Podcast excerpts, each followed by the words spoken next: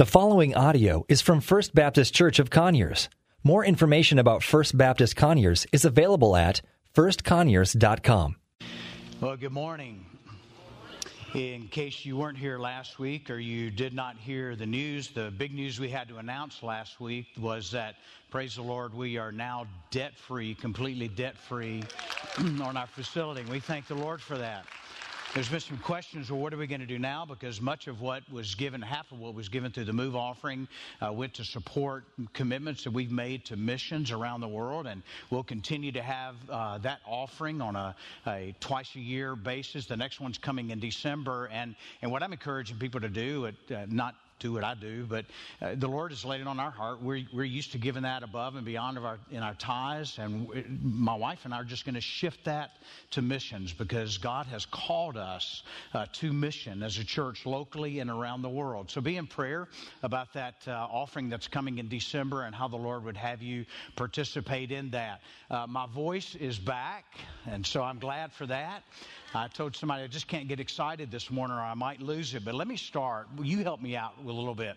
I want to do some responsive reading with you, and it relates to the message this morning from 1 John chapter 2 as John begins to really highlight to us what the main thing is.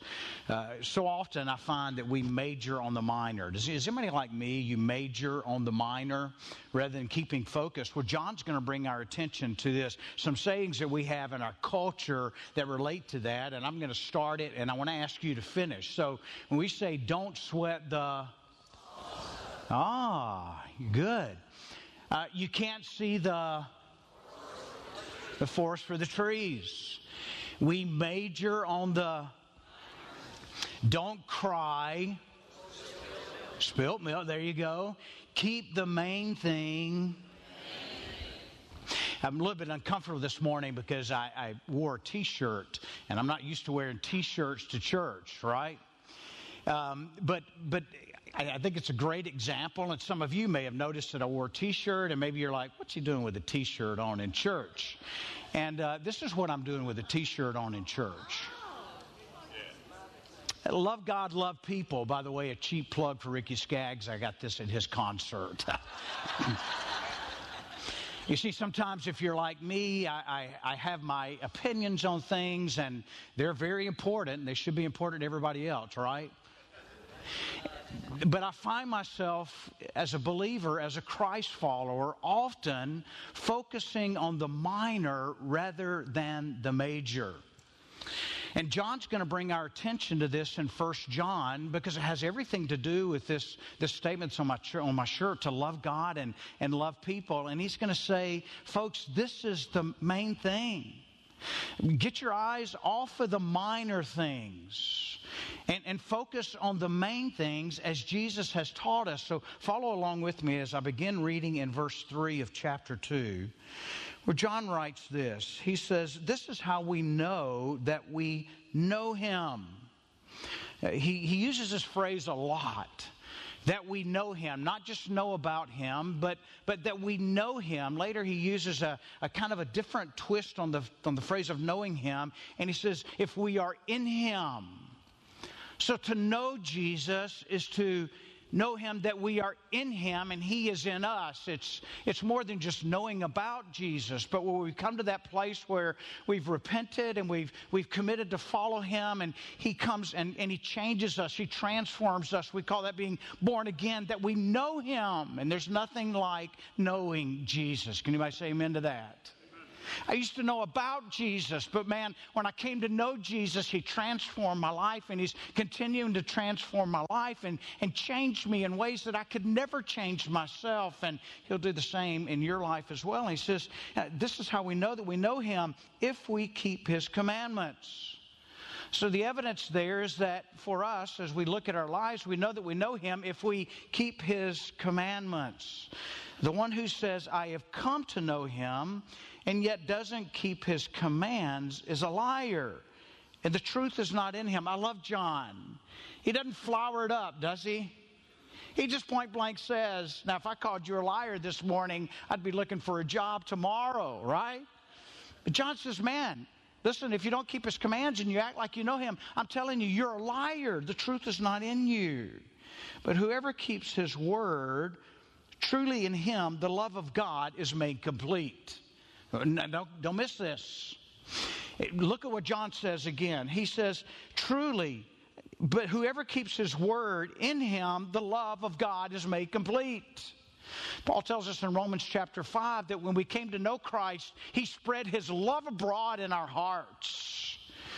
So I can't say, well, I can't love that person. Why? Because the Holy Spirit resides in me. If you're born again this morning, the Holy Spirit resides in you, and God has poured His love abroad in our hearts so that we know Him and we're fully made complete, He says. So in the gospel, in that knowing God, the complete expression of that is love.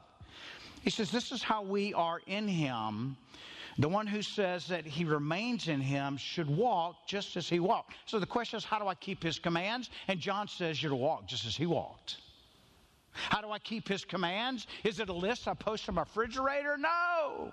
He says the way you keep his commands is you look at Jesus and, and you see how he walked and, and you become a follower of him. And, and in those instances that you don't walk as he walked, you say, God, change me so that I might walk like Jesus walked. It's that process of growing. Can I clue you in on something this morning? Some of you came to know Jesus and you thought automatically you were supposed to just be that way, be like him. No, it's a growth process. Uh, we're not where we were, thank God, through the work of the Holy Spirit and the Word of God. He transforms and changes us, but it doesn't stop. You see, the believer should never stop growing. We should never buy the t shirt and say, that's it.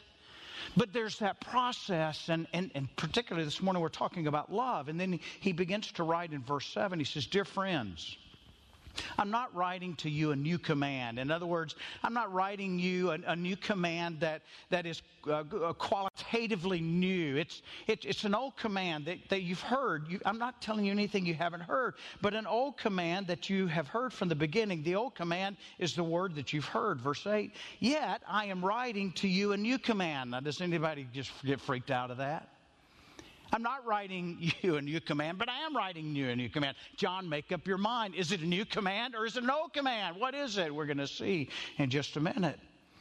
He says, because the darkness is passing away and the true light is already shining. The one who says that he is in the light but hates his brother or sister is in the darkness even unto now. They're remaining there, but the one who loves his brother or sister remains in the light, and there is no cause for stumbling in him.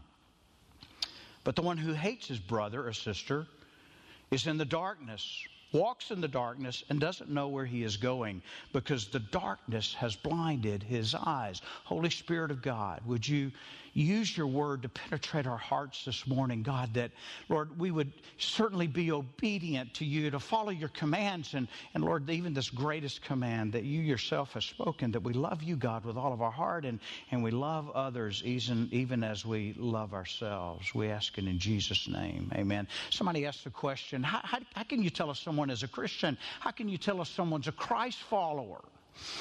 We have a lot of things that we make up in our culture that help us to identify, or we say identifies what a cross follower is. In some, in some circles, it's how high you can jump. And in some circles, it's what Bible you carry. Is it the right translation or is it large enough? And in, in some places, it's how well you attend the services. In some places, it's how much you give. But can I tell you that, that the Word never gave us any of those indications that that, that is the, the mark and identity of a Christ follower. But opposite of that, it really tells us that, that the identity of a Christ follower, one whose life has been transformed, the high mark of that is that they have love for one another and others. Jesus said this in John chapter 35, chapter 13, verse 35. He says, By this everyone will know that you are my disciples if you love what?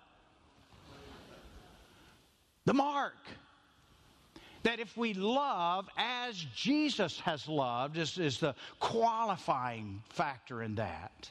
That by that, it's evidence that we are a Christ follower and He has enabled us to love. As a matter of fact, the, the fruit of the Spirit, as Paul writes in Galatians, he says the very first thing that's evident in that, but the fruit of the Spirit is what? Is, uh, let's try that again.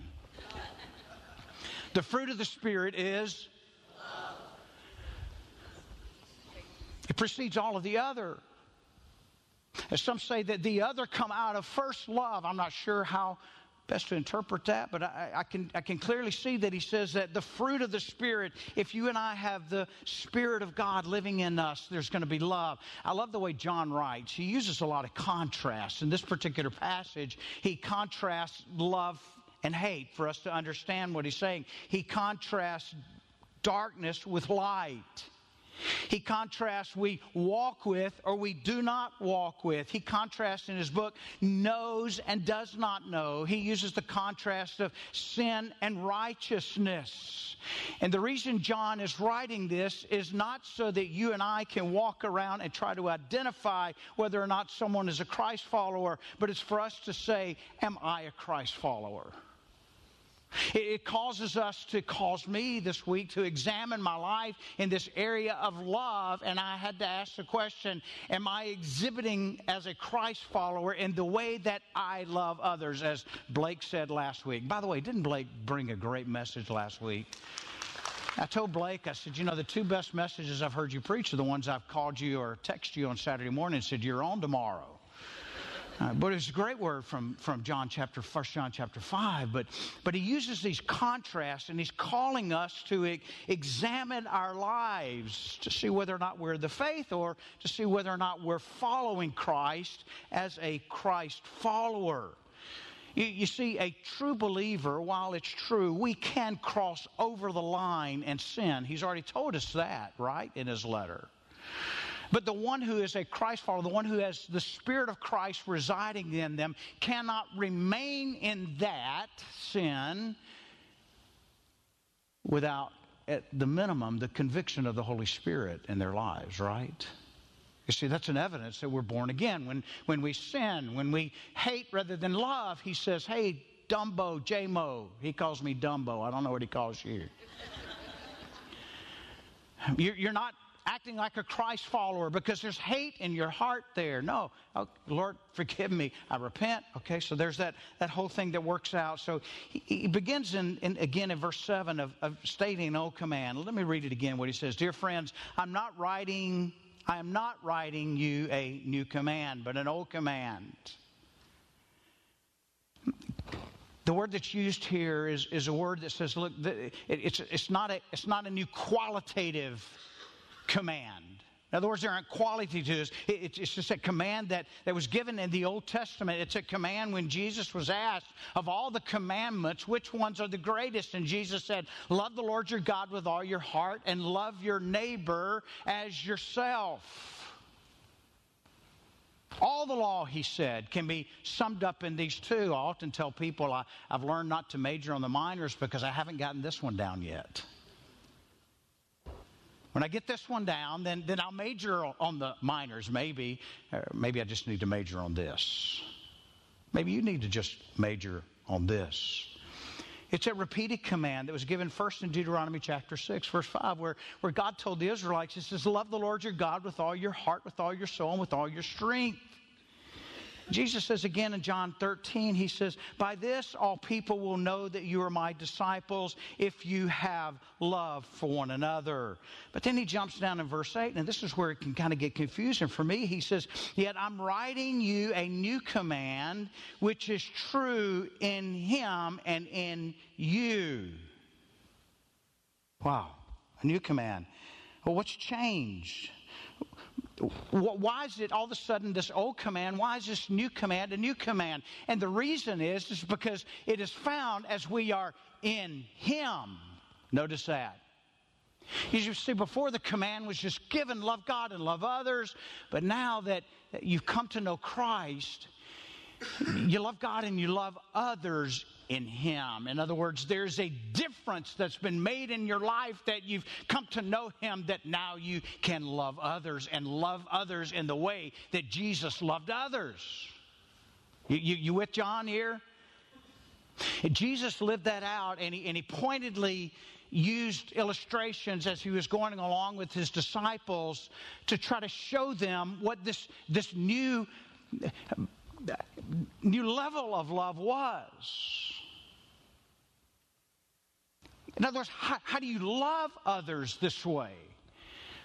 Do you remember the story where, where Mary is there at the feet of Jesus, and not his mother Mary, but Mary, and, and she's there in the room. This I'm getting feedback on this. She's there in the room, and, and all the Pharisees are around, and, and, and she comes to Jesus and she pours that very expensive jar of, of perfume, and, and she begins to wipe his feet and wash his feet with the tears that fell from her eyes and her hair, the most precious possession of a woman, at least it is my wife. She spends a load of money on it, right?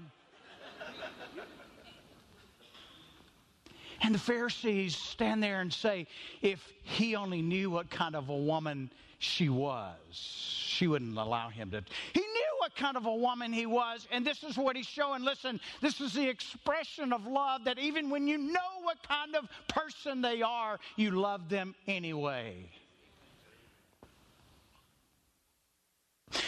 Luke records an account for us where Jesus and his disciples are, are traveling back to Jerusalem, and, and Jesus says, Hey, send, send messages throughout Samaria and the towns and let them know that I'm, that I'm coming through, that I'm, I'm going to be coming through there, and so that they'll prepare a way. And, and when they get to those little towns, they, they didn't welcome Jesus and they didn't welcome his disciples because he was determined to go to Jerusalem. When the disciples, James and John, saw this, and I noticed this is the same John that's writing this now when they saw that these folks in Samaria, and, and while we would say, well, the whole thing with Samaritans, he's teaching grace. No, he's not. What he's teaching is that if we're going to be a Christ follower, we love those who do not follow Christ. We love those who hate Christ. Can I get an amen on that?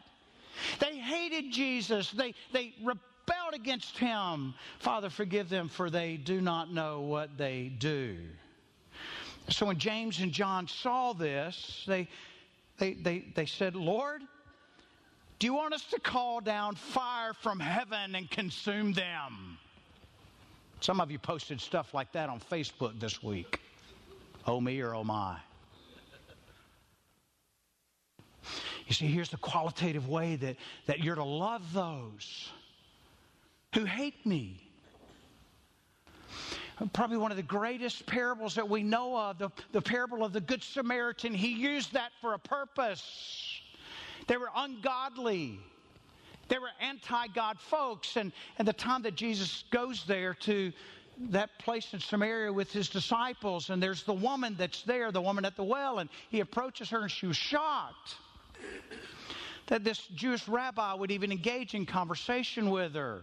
And she turns the conversation to religion.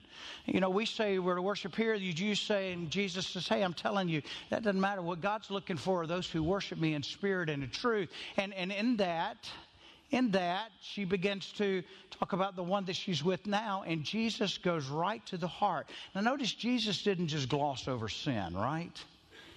She was living in an adulterous relationship. And Jesus pointed that out to her. And, but, but then Jesus says, Listen, I've given you water from this well that'll quench your thirst, or Jacob has given you this water that'll quench your thirst. But I'm telling you, there's a living water that I need to give to you that if you have it, you will never thirst again. And see, the message there for us is that there are folks living in our culture in a way that are just ungodly and it may repulse us, but Jesus calls us to give them living water that will never, never, never run dry. Amen. Thank you. I was reading a book this last week by Philip Yancey. I don't know if you're familiar with him. But the title of the book is Vanishing Grace. And he shares a story of, of, of a friend of his, Henri Nouwen, who had gone and spent a week in an AIDS clinic in San Francisco to, to minister there in the AIDS clinic.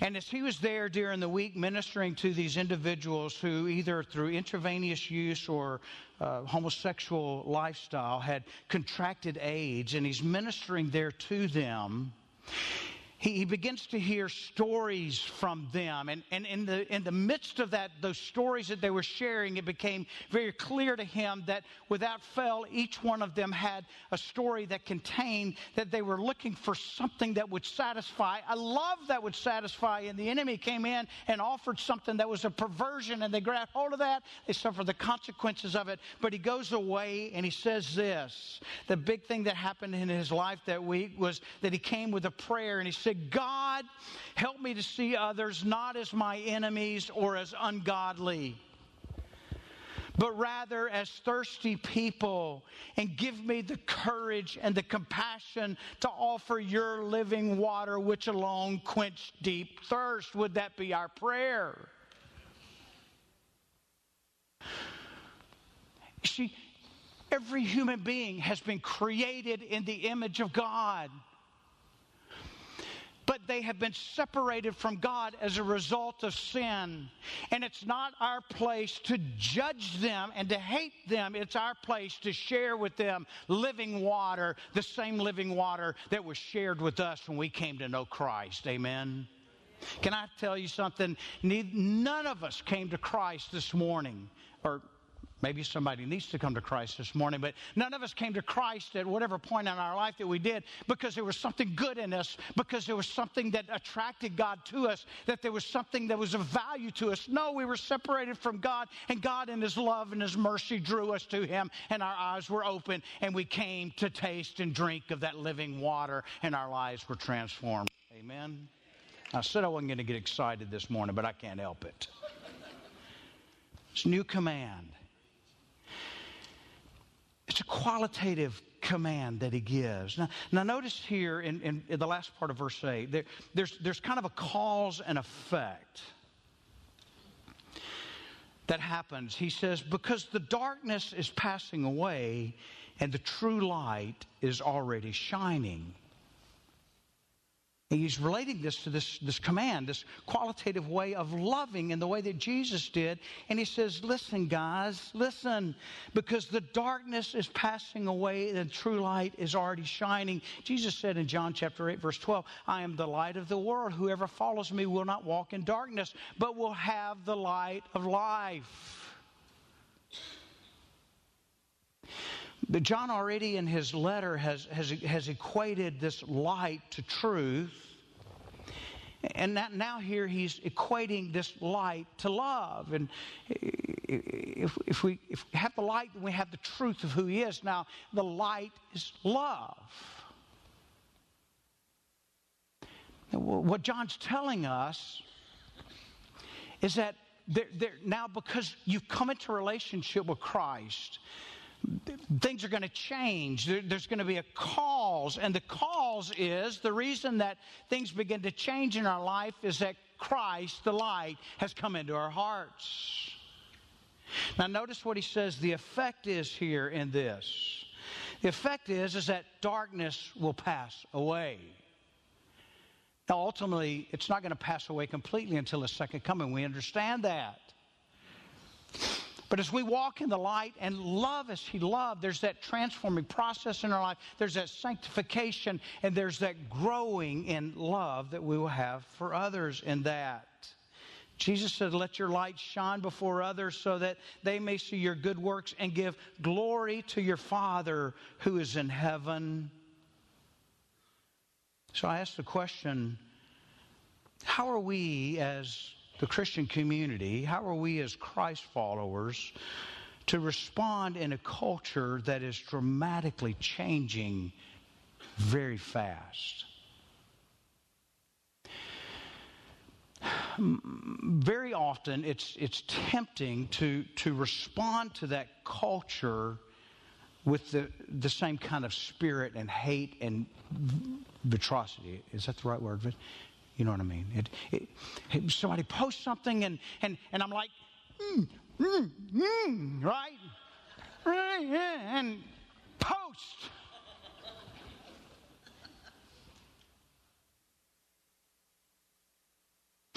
Now, that doesn't mean that I don't speak truth. Never compromise the truth. But it means as a Christ follower, I come in the spirit of Christ. I come in the opposite spirit. I come in the spirit of love.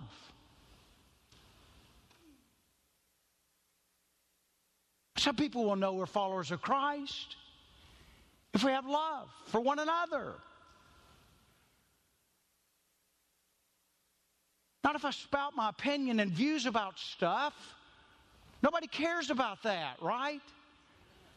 I'm not getting on anybody in particular. I don't have anybody in mind when I'm saying this. I'm just saying, church, the way that we express to a lost world is to love, not holding back the truth, but to speak the truth in love in that.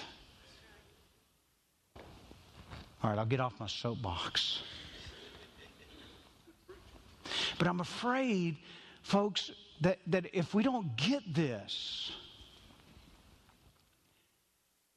we, we've discovered that the tactics don't work. Most of the tactics just seem to draw Christians from other churches to our church because we have a better show.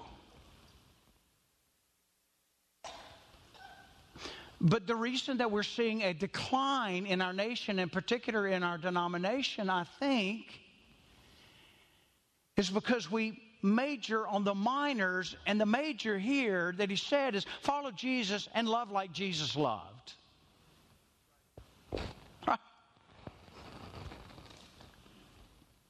It's not that the other things are not important. I hope you hear my heart. He contrasts this light and darkness. Verse 9, he says, The one who says that he's in the light but hates his brother or sister is in the darkness until now. Interesting word that's translated here hate. It, it, it has the, the, the meaning that carries the idea to detest, persecute, or to love less. That if we love less, if we persecute or we detest another person, John's saying then we're hating them. And if we're professing to be believers, then we're just lying. Let me put the pronoun I. God really did a number in me this week.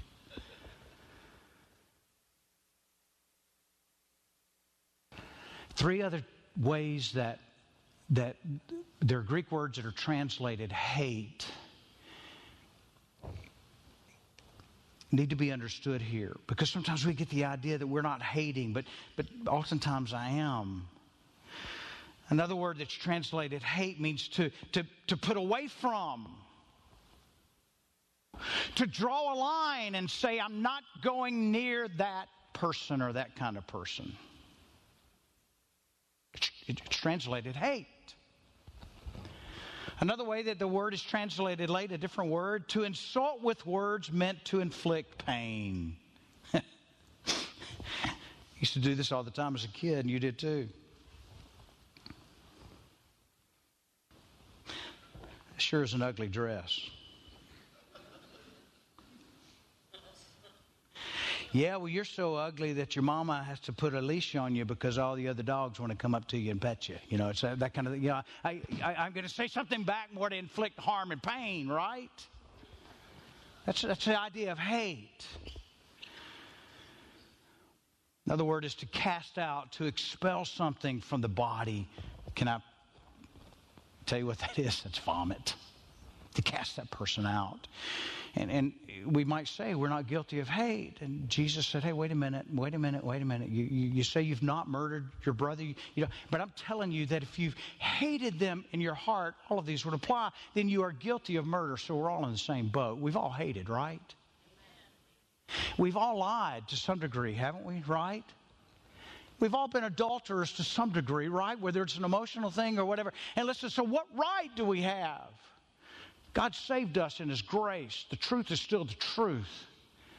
But regardless of where that person's living, listen, God has called us to be salt and light to penetrate that so that they might come to know Him and walk in Him, just as we did. Verse 10, he says, The one who loves his brother or sister remains in the light, and there is no cause for stumbling in him. Interesting word here, stumbling.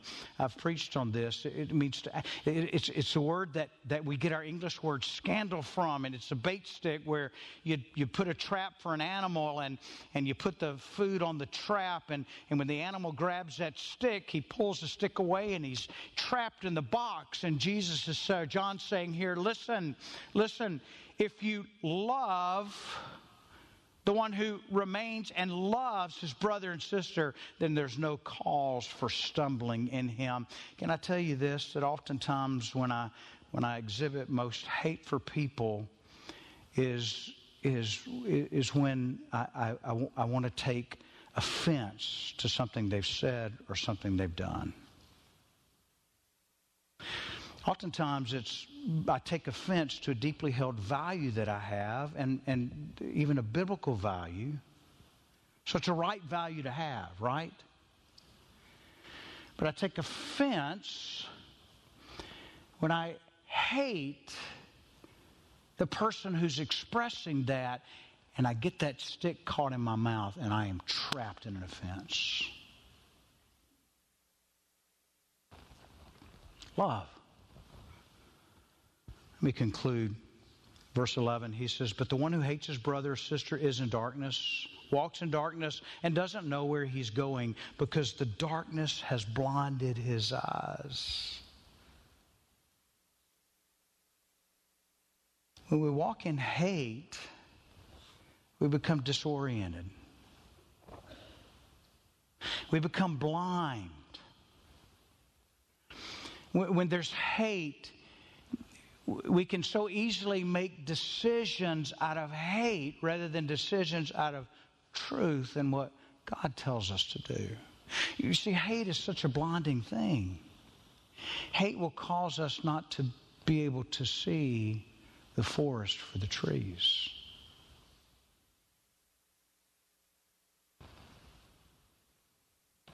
Would you ask the Holy Spirit right now in closing?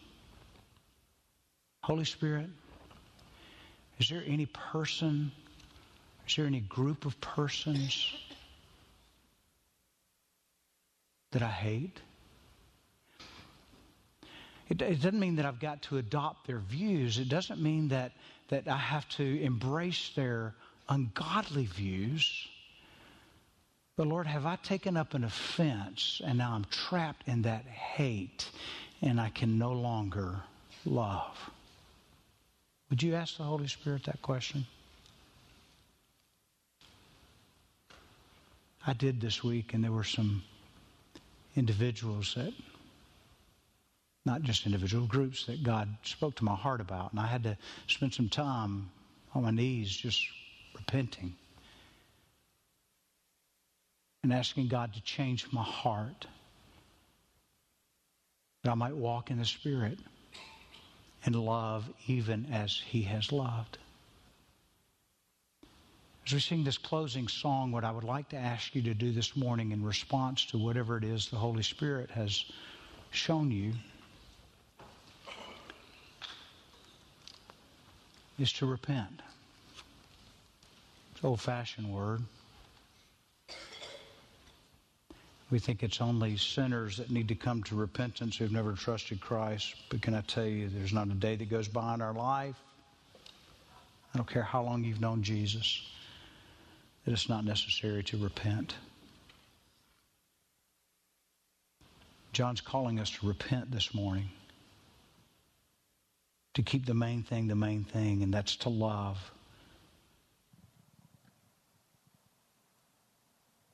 It gives us the right to speak truth when we come in love.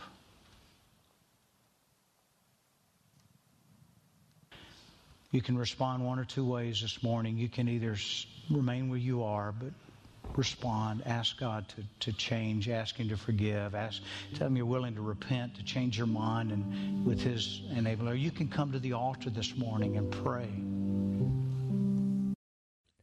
Thank you for listening to audio from First Baptist Church of Conyers, located in Conyers, Georgia. For more information about First Baptist Conyers, please visit us online at firstconyers.com.